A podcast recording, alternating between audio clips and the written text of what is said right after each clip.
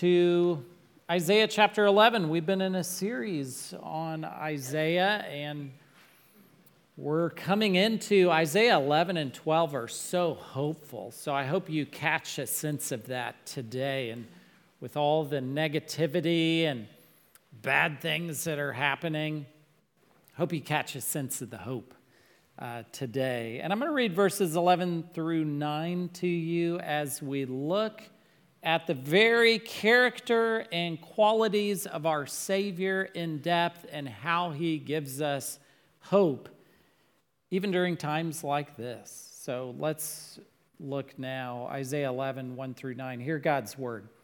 There shall come forth a shoot from the stump of Jesse, and a branch from his roots shall bear fruit.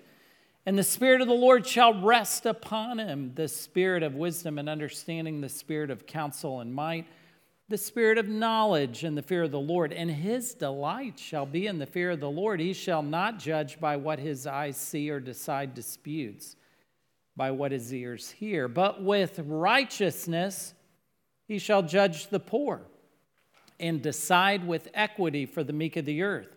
And he shall strike the earth with the rod of his mouth and with the breath of his lips he shall kill the wicked. Righteousness shall be the belt of his waist, and faithfulness the belt of his loins. The wolf shall dwell with the lamb, and the leopard shall lie down with the young goat, and the calf and the lion and the fatted calf together, and a little child shall lead them. The cow and the bear shall graze their young shall lie down together, and the lion shall eat straw like the ox. The nursing child shall play over the hole of the cobra, and the weaned child shall put his hand on the adder's den. They shall not hurt or destroy in all my holy mountain. For the earth shall be full of the knowledge of the Lord as the waters cover the sea. Let's pray together. Oh Lord, we thank you for the good news of where things are headed. Even though this world looks out of control, convince us and remind us that not only are you in control, there is a wonderful plan of redemption that we are participating in the middle of. And we pray you would get the glory. So renew our hope today, we pray in Christ's name. Amen. You may be seated.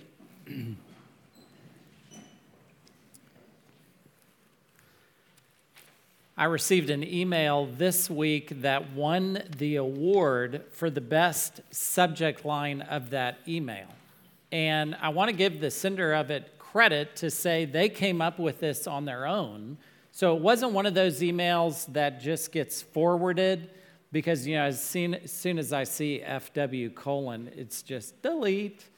Do you do that too? So this was real heartfelt. Yeah, that's where your email went this is real, heartfelt angst from a real individual. This is the subject line of the email. Are you ready?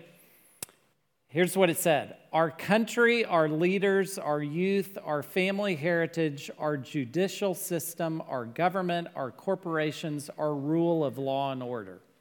That's what the subject line was.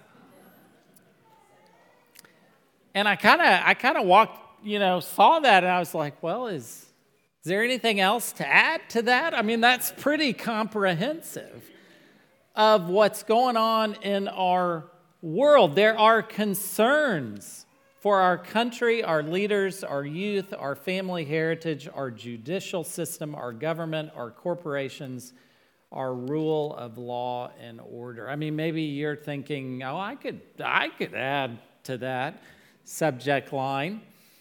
But certainly there are, we're in a state, uh, in, a, in a cultural moment in history where there are things that are uh, going wrong or not going as we would want them to go. And I just want to remind you that that's descriptive of all of history. That perhaps we've enjoyed particularly good times where there has been a recognition of law and order, right and wrong but we have now left that behind. And what do we do? I mean, what are you hoping in? Are you hoping we're going to somehow go back in time and recapture that which we lost? I would say that, uh, yeah, ain't going to happen. Where is our hope? And we would say here at this church, and especially if you have faith in Jesus Christ, we would say our hope is in Christ. Our hope is in Jesus. And what I want to do this morning and show you from Isaiah 11, well, I want to put some more meaning into that. So, yes, the Sunday school answer works this time. Where's our hope? It's in Christ. Yeah, but what does that mean? Specifically, how do I apply that when I see discouraging, disappointing, depressing things happening in our world? Well, the first thing I'm going to show you here from Isaiah 11 verses 1 through 3, I'm going to show you that Jesus is the perfect Israelite. Part of why we hope in him is the fact that everything that Isaiah commands, Jesus does perfectly. He does it perfectly. I mean, let's rehearse for a moment. Where is the nation of Israel at this time? Well, so far in Isaiah, we've seen that they have false worship, not only idolatry, but they also go through the motions, and in going through the motions, think they can authentically worship God. So there's idolatry, there's false worship, there's out and out sin in terms of not taking care of orphans and widows, and there's issues of justice there in society, how they are running things. There's trust in other things and uh, earthly alliances that they uh, desire to make to protect them instead of looking to God, looking to these other alliances. So, all of this comes, we come to chapter 11 with all of this in the background, everything that Israel has done wrong, and we meet the one who's the perfect Israelite. And we're told here in verse 1 there shall come forth a shoot from the stump of Jesse. And we don't necessarily think that is anything earth shattering, but it is. It is because it's a communication of the gospel. That God is working his plan of redemption, nothing can thwart it. He is sovereign and providentially powerful enough to do what he has said he will do. And out of the stump of Jesse, because remember here, if we think of Israel like a tree, God is going to cut down the tree. He's going to cut it down with his judgment. They certainly deserve it, by the way. But he's going to cut down the tree, but out of this dead tree will come forth a shoot. And this is meant to uh, point to the Savior Jesus Christ who would come. Now, this isn't the first time we encounter this imagery. Back in Isaiah chapter 4, verse 2, we read, In that day the branch of the Lord shall be beautiful and glorious, and the fruit of the land shall be the pride and honor of the survivors of Israel. The idea here is it looks like death, but God brings life out of it. Society can look like it's headed to the trash can, but God can bring life out of it because this is the gospel way. Think about it for a moment. A Roman instrument of execution and death becomes the source of our life. God works in this counterintuitive way that we couldn't make up if we wanted to. On our most creative day, He works in this way as a demonstration of His power so that we can only give glory, honor, and credit to God. And out of this shoot from the stump of Jesse, it's Jesse's stump because that's the kingly line that Jesus is born in, as Jesse is the father of David.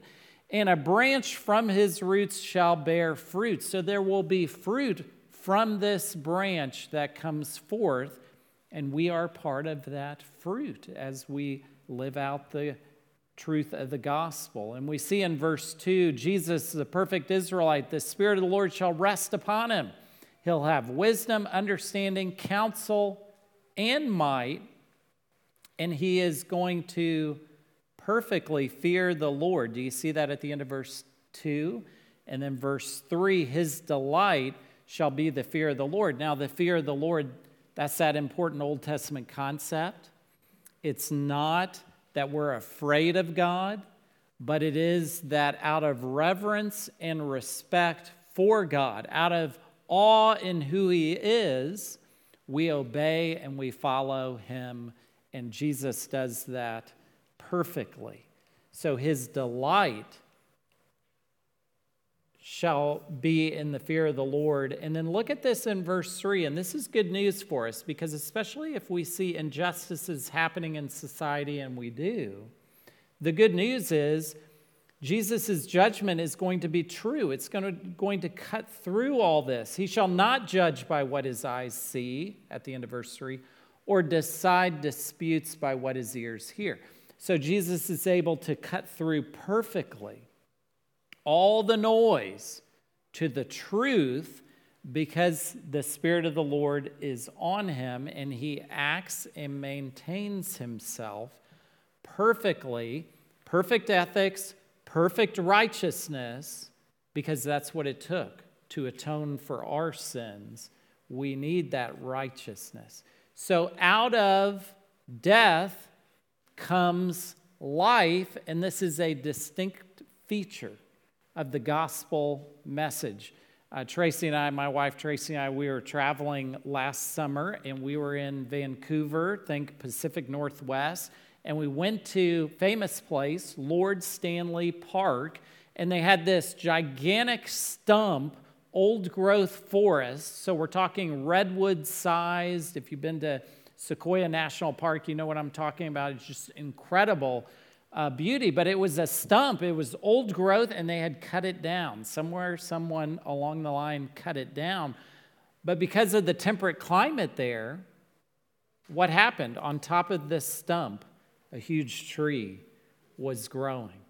Now, we might not have categories for that. You know, the, the most you'll see around here is a live oak sucker. Where do those suckers come from? You know, coming up that's, that's all we get, but it's still a vision if a tree is cut down that there will, God is able to bring life out of death. And this points to the truth of the gospel. And here's the thing it shows us the nature of the gospel, how unlikely it is that life is brought to us through the death of Jesus Christ. And it's meant to be remarkable that we might give praise and glory to God as we fear Him alone. Now, think about it for a minute. This, this very much has to do with the gospel because good Christianity, brace yourself on this one, good Christianity feels like death sometimes. Oh, what do I mean by that?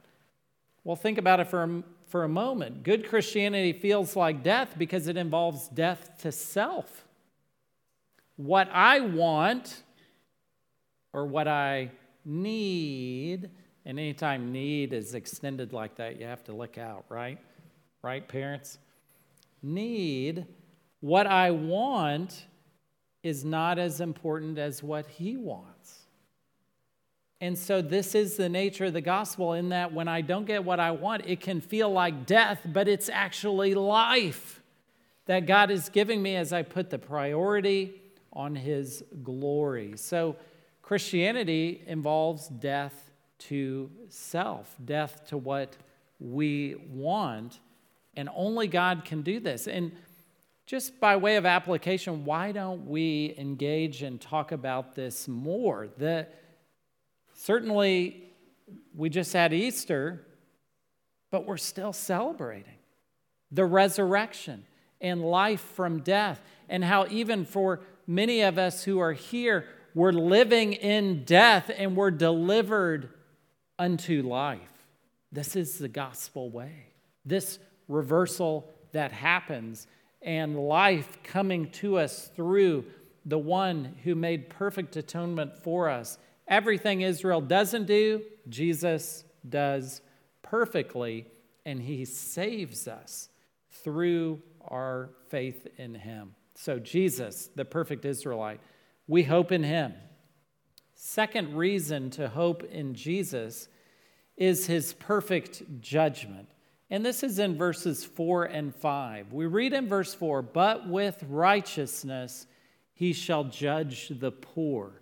Now, the poor are those who don't have options, they're the vulnerable members of society. And even though they're vulnerable, what we're told here is Jesus rightly judges them. He does right and well by the ones who are most vulnerable, He takes care of them. The way righteousness is used here, it's not so much an attribute, but it is really an attribute that's known through action. And the action of Jesus on behalf of and for the sake of the poor is perfectly just. That's what's being communicated. And he decides, and I'm sorry, I'm going to use a bad word here. He decides, verse 4, with, with what? Bad word. Equity. We're going to come back to that. We're going to come back to that with the application. So start your deep breathing exercises now, because I'm talking about diversity, equity, and inclusion. So start the deep breathing uh, now, because we as Christians have to be able to navigate the world as it is, not the world as we wish it would be. And so this word is being used here in the English translation. It is a good translation, by the way. Jesus decides with equity for the meek of the earth. Who are the meek of the earth? They're the ones who don't speak up, who don't assert themselves. And what we're told here is we can have with confidence that Jesus is going to take care of us, that he's going to take care of, we don't have to assert ourselves because Jesus will make the way level. That's what equity means making the way level. And we just sung opening our worship service that the valleys are going to be lifted up and the mountains brought low. This is the gospel action of the righteous judgment of Jesus. And so he'll decide with equity for the meek of the earth, deep breaths. And he shall strike the earth with the rod of his mouth. Notice this this is a warrior savior. And that's a reference John picks up on in Revelation 19:15, the sword coming out of Jesus' mouth. Jesus is able to be our warrior and to fight the battle on our behalf. We don't have to fight. Jesus will do it for us. And so notice here, he shall strike the earth with the rod of his mouth, and the breath, with the breath of his lips, he shall what? kill the wicked. That's the end of the wicked. They are going to be judged, punished, and killed. We want a Savior. I hope you want a Savior who, yes, perfectly meek and lowly, but also the warrior Savior who defeats all his and our enemies for the glory of God. And so this imagery, uh, the breath of his lips he shall kill the wicked, that's Second Thessalonians 2 8. Righteousness, verse 5, righteousness shall be the belt of his waist, and faithfulness the belt of his loins. it's a com- way of communicating he's ready to go. The Savior is ready to engage in battle for the glory of God and to protect his people. And certainly Israel needed a warrior because you think about these the Assyrians coming in and the looming battle that would happen. They're threatened by an army, but Jesus is the greater warrior who can defeat all his and our enemies. Now, when we talk about diversity, equity, and inclusion, because that's, that's the topic. I mean, if you're in a professional company, uh, this is something you're maybe dealing with every day. And the first step is um, I like to call it diversity, inclusion, and equity. So it spells die, diversity, inclusion, and equity. That's the first change. And I want to talk to you about this because this is a biblical word used at least five times in, our, in the English Standard Version of the Bible in the Psalms and it's usually used as descriptive of God's judgment, being fair and lifting up uh, those who are meek and taking care of his people with good, right judgment. That's how it's usually used in the Bible, and you can do a, a search of the English Standard Version of the Bible uh, for that word equity. And, and here's the thing here's the thing. When you think of diversity, inclusion, and equity, I want to say this is a meta narrative false gospel that has been put forward while Christians are asleep at the wheel. We're asleep at the wheel, and what's happened is these words, diversity, inclusion, and equity, don't mean what they used to mean. They have new meaning now.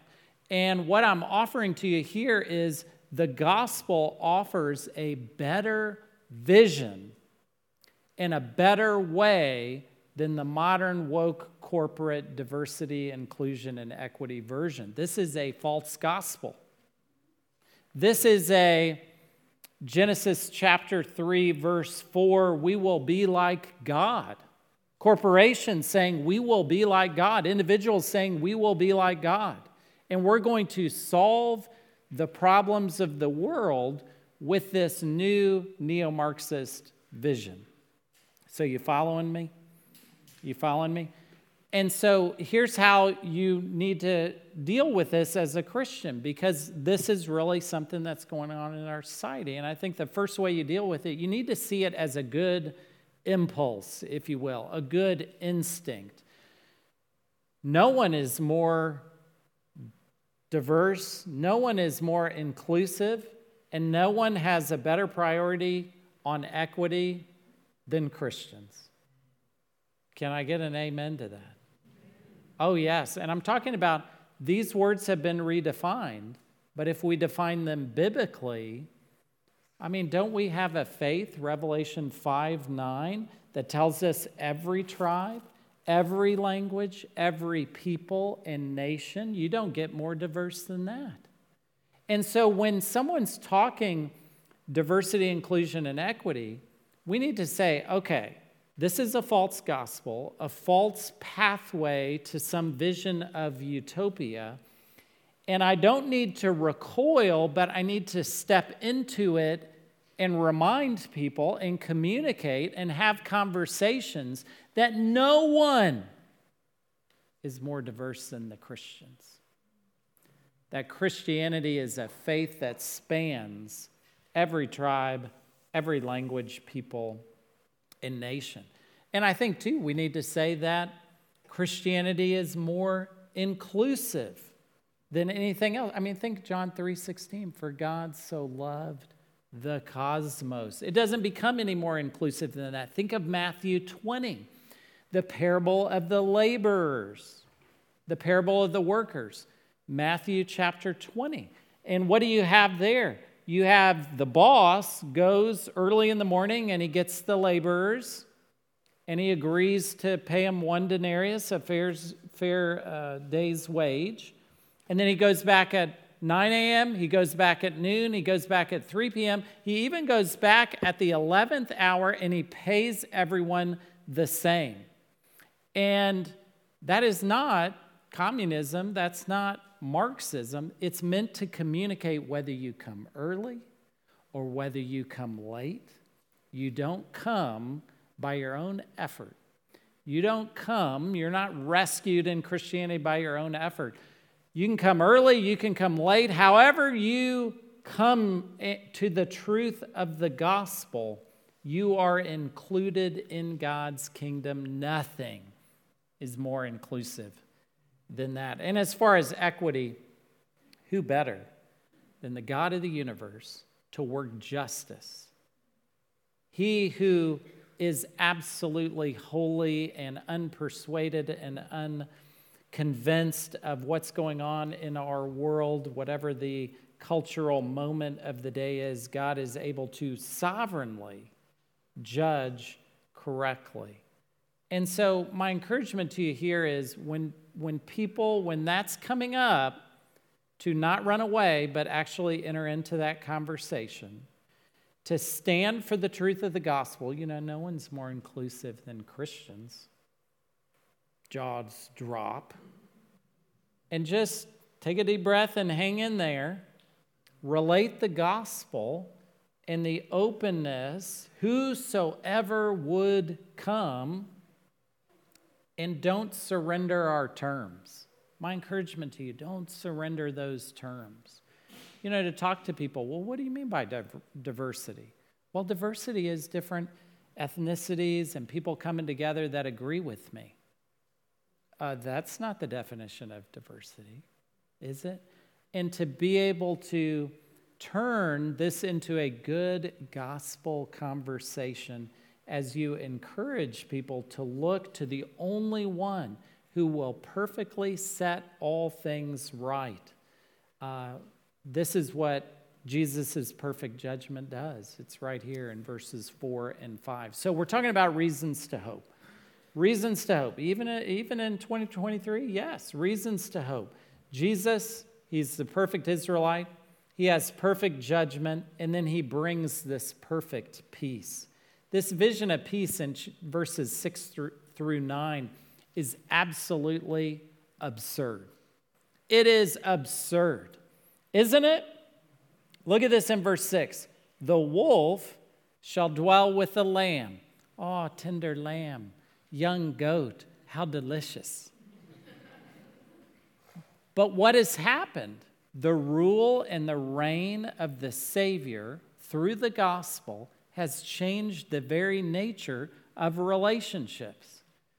Just as we, as sinners, were once at enmity with a holy God, the gospel changes that. And so that which doesn't get along now gets along because of what Christ has done. The perfect peace that we have models the peace we have with this with God himself through the Son. And so we see this vision. The wolf shall dwell with the lamb, the leopard shall lie down with the young goat. The calf and the lion and the fatted calf together. And then he who is least capable of leading them will lead them because there will be such peace and a lack of animosity. A little child shall lead them. And the cow, verse 7 the cow and the bear shall graze, their young shall lie down together, and the lion shall eat straw like the ox. Imagine only the gospel can bring people together, changing our very nature because we have peace with God. We once were at enmity with Him, but by faith we have peace. And look at this in verse 8 the nursing child shall play over the hole of the cobra, the weaned child shall put his hand on the adder's den. Think back to Genesis chapter 3, the threat of the serpent. And yet, here, the serpent's been defeated. You know, do you ever look, if you're of a certain age, you might look at kids these days or parents these days, and you might think to yourself, oh, I'm so glad I'm not parenting these days with what people have to face. We shouldn't have that attitude. If you impart to your child faith in Jesus Christ, they will be triumphant. How triumphant? Look here. The nursing child shall play over the hole of the cobra. The gospel transforms our very nature and gives us victory over the serpent. Over the serpent. And the weaned child shall put his hand on the adder's den.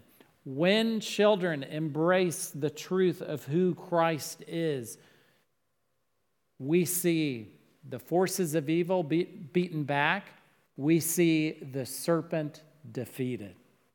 There is no cause to worry about a future generation when the gospel has transformed and gripped their heart. Such that, look at verse 9, what a positive vision here of the future. So positive, it should give us joy now, give us happiness now. Verse 9, they shall not hurt or destroy in all my holy mountain. Now, the mountain, think of a mountain. It's big, it's gigantic. That's what's being communicated here. God's kingdom, my holy mountain, He owns it, is big, it's imposing, and it is emblematic of His kingdom. And in that realm, whether it's a serpent as an enemy or anyone else, they shall not hurt or destroy. And in fact, look at second half of verse 9 For the earth shall be full of the knowledge of the Lord as the waters cover the sea. That's where we're going. That's where we're going. This is a triumphant gospel that cannot be stopped. It cannot be stopped. The earth will be full of the knowledge of the Lord as the waters cover the sea. Do the waters cover the sea? They do a pretty good job. There's a lot of wetness out there, right? That's what we're talking about. It cannot be stopped, it cannot be defeated. And the victory that Jesus brings, it's a victory through the cross, his triumph over the empty tomb. And it is a victory through warfare, spiritual warfare, that he brings. That takes us back to verse 4. He shall strike the earth with the rod of his mouth, with the breath of his lips, he shall kill the wicked. Jesus brings this ultimate peace through his spiritual warfare that he has enacted. Peace comes through war, the gospel war, and the triumph of Jesus through the cross. And the result will be the earth shall be full of the knowledge of the Lord as the waters cover the sea. Here's the thing Is your mind transformed by that message? If you drink all week long from the mud puddle of the media, are you going to walk away with that kind of attitude? Are you going to come to church and say, For the earth shall be full of the knowledge of the Lord as the waters cover the sea? No, you've been drinking out of a mud puddle all week. This beautiful vision that Isaiah has, this prophetic vision, is meant to give hope in a difficult time in Israel's life, and we can embrace that hope. We need to have our mind transformed by this text that points out where true hope, where true joy and happiness is found. We're not going to get this information from what's going on around us, but it comes to us through God's word as we embrace how the gospel has changed everything for our good and for God's glory. Let's pray together.